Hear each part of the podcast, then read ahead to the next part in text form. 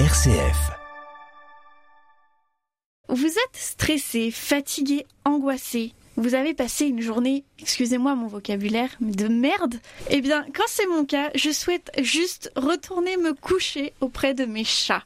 Et si mes chats, comme tous les chats et comme tous les animaux, avaient ce remède miracle pour nous apaiser Ce soir, j'aimerais vous parler de médiation animale.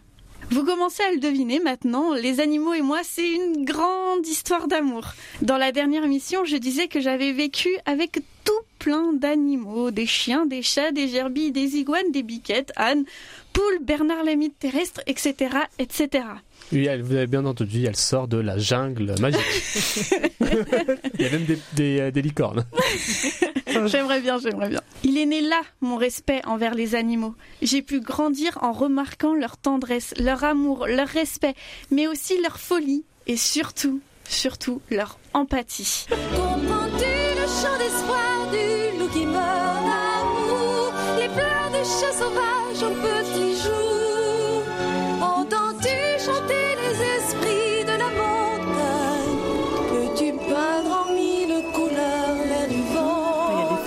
studio.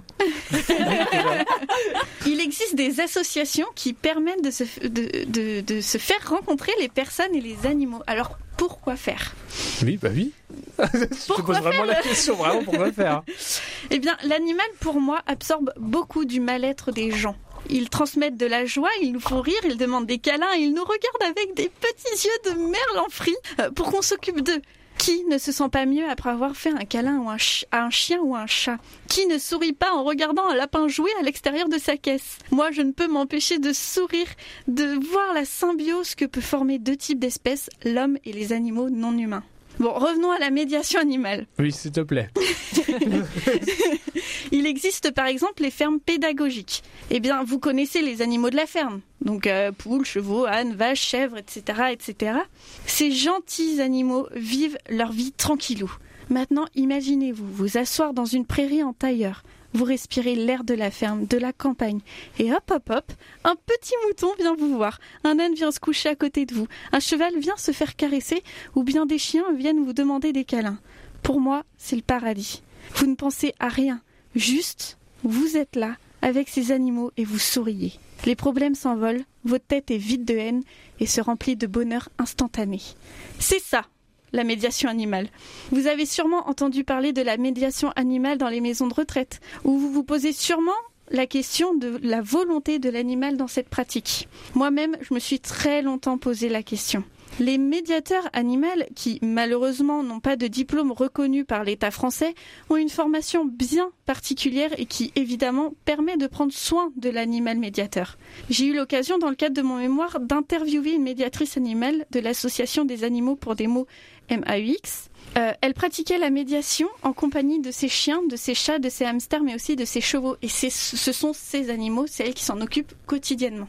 Ce qui est magique dans mon métier, c'est de ressentir et de comprendre ce que l'animal ressent et veut. C'est ce qu'elle m'a dit. Elle avait une chienne, une, une labrador, pardon, je crois, qui parfois refusait de monter dans la voiture alors que l'heure d'aller dans le service de soins palliatifs approchait.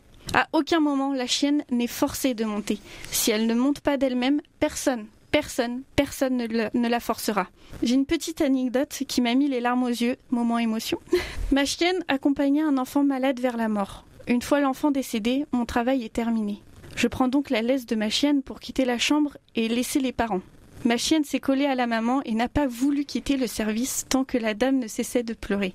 Ce qui est magnifique, c'est que cette femme a pris ma chienne dans ses bras pour s'effondrer et en se relevant, lui a dit Merci d'être restée. La chienne a su apaiser cette femme qui avait perdu un être cher.